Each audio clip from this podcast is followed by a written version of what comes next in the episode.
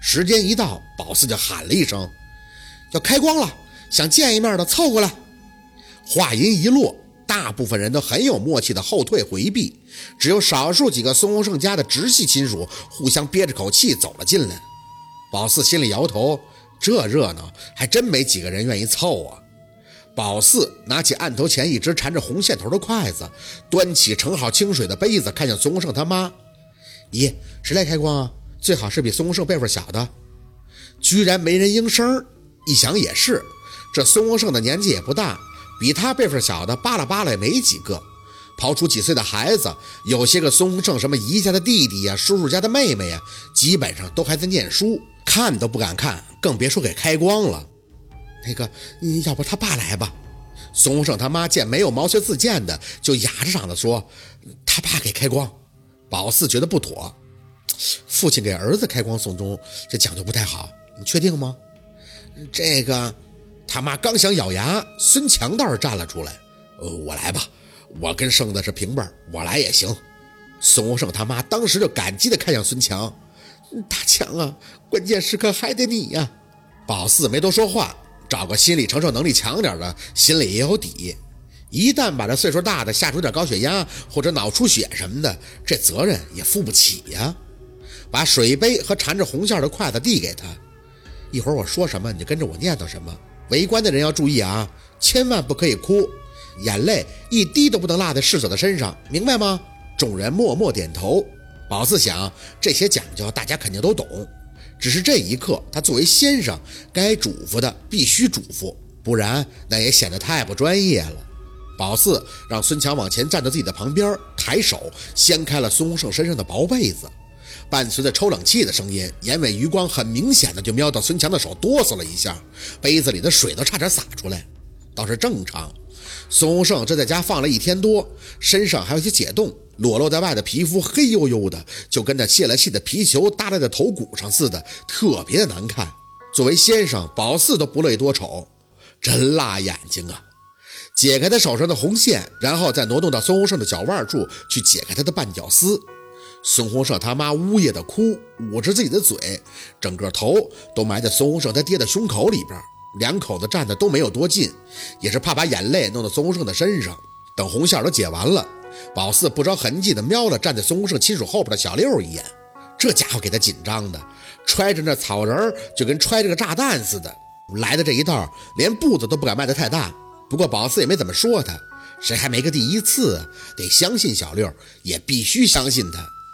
清了一下嗓子，宝四满脸严肃地站在孙强旁边，正对着躺在那里的孙洪胜开口：“沾点水，点他眼睛，跟我念。孙洪胜给你开眼光，让你看真灵。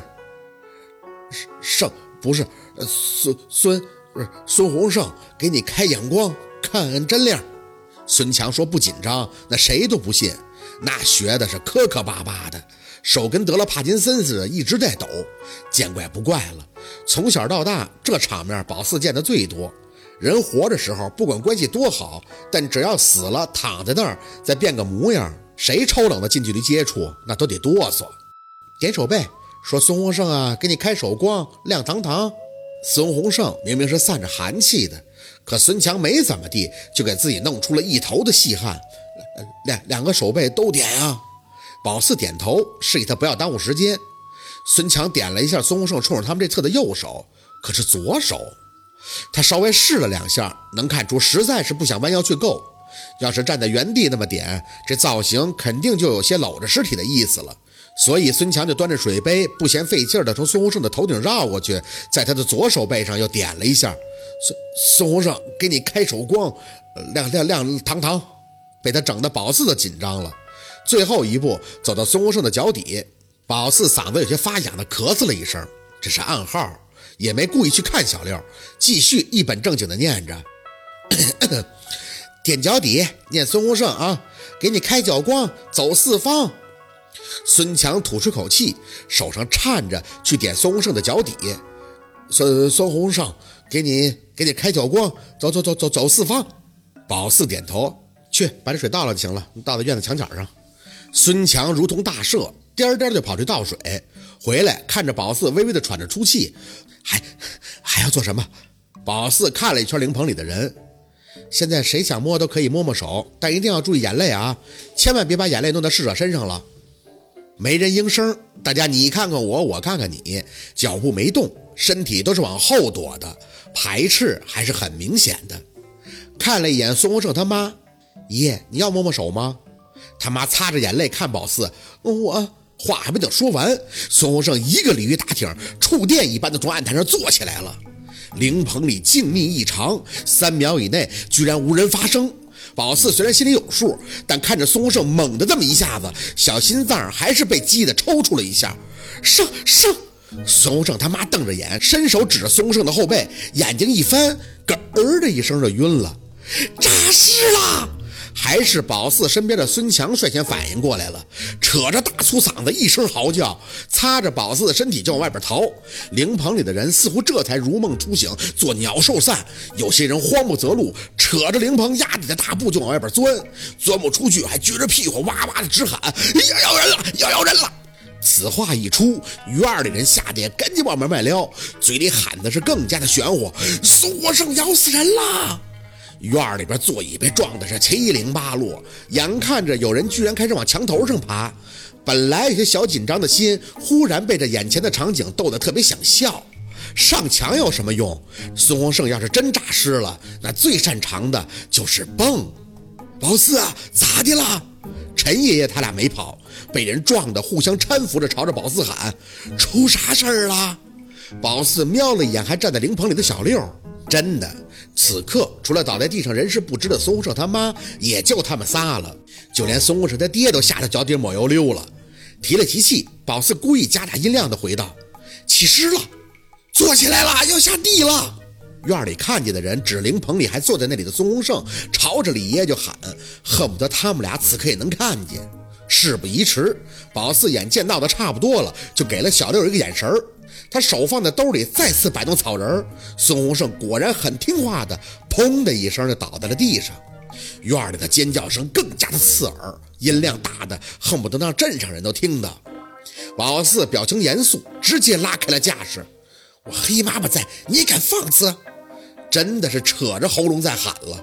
院里的声音太吵了，大部分人跑出去，却又趴着墙头往灵棚里边看。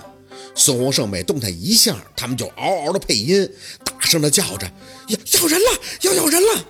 宝四不理会他们，这场自导自演的戏自然要演得漂亮。作为女一号，当然不能让人看出演技破绽。为表真实，宝四点燃了一张瞎画的黄符，就开始上前连拍孙洪胜的心口，嘴里大声的念着。天地无极，万佛朝宗，飞龙在天，亢龙有悔。吾乃黑妈妈门下弟子，破一切邪祟，法力滔天，在我面前也敢放肆？稀里糊涂的，也不知道自己喊的是什么玩意儿，反正是瞎喊的，主要是想拉开架势，让村民看得清楚。另一个目的就是要把孙洪胜给打出灵棚外。当然没使大劲儿，他也是顺着宝四的力度，一直在后退的蹦着。主要是小六的功劳。等他一到了灵棚以外，院里的村民又开始呜起来。不过这次他们害怕归害怕，更多人开始喊宝四的名字：“宝四啊，快制服他，快制服他呀！”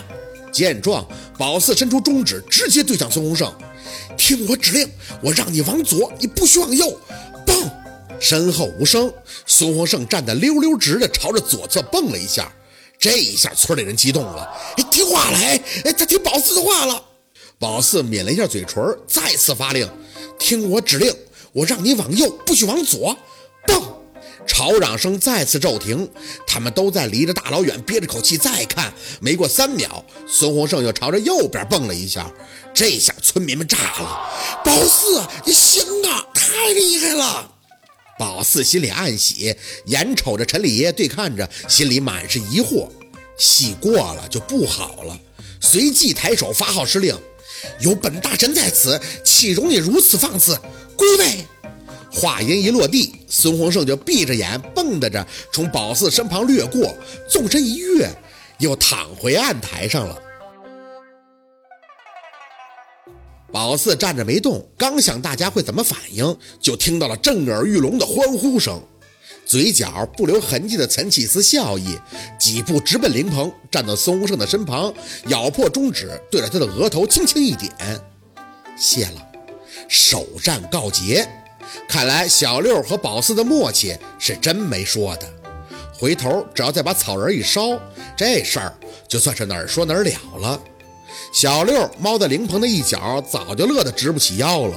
见那些村民还在院里边大嚷着什么宝四的法力高强，偷偷摸摸的朝宝四竖起了大拇指，嘴里笑音细碎。